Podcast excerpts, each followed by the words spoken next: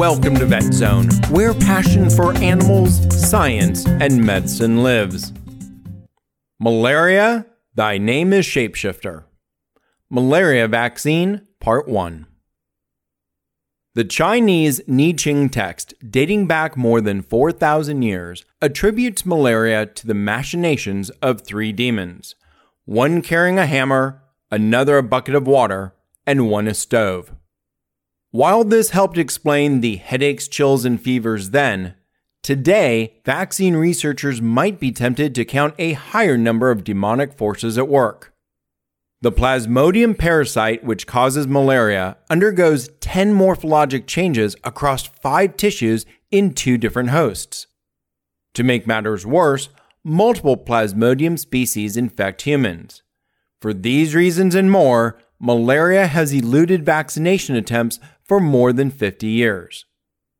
Malaria has claimed the lives of hundreds of millions of people, and the disease has shaped history.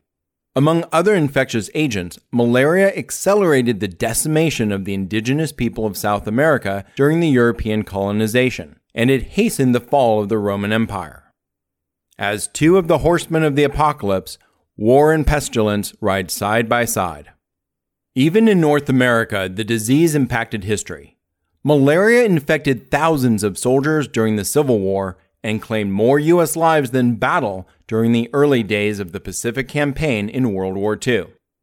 While no longer endemic to the United States since 1951, malaria still resides in over a hundred countries. And by the time you finish listening to this podcast, more than eight children in Africa will have died from the disease. The WHO released 2015 data supporting over 200 million plasmodium infections and over 400,000 deaths children being largely overrepresented.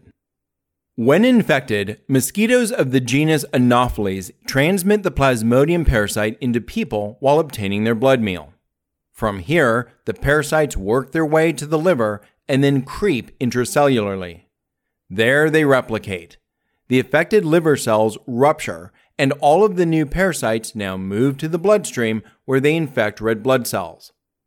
Once inside the red blood cells, the parasites replicate again and on an exponential level.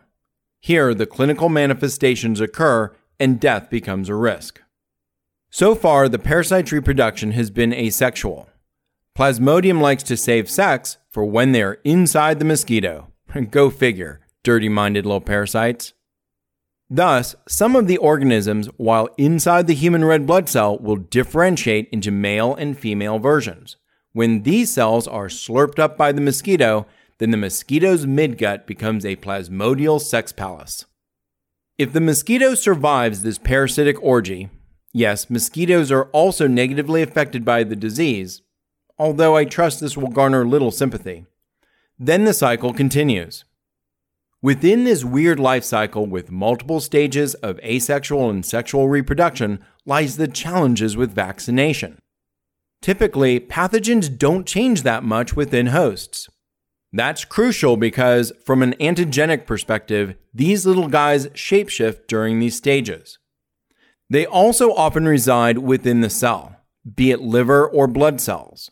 As a result, typical humoral vaccine stimulation, that is, the formation of free floating extracellular antibodies, does not work well alone. For a malaria vaccine to work, researchers have needed to focus on several proteins at specific stages of infection.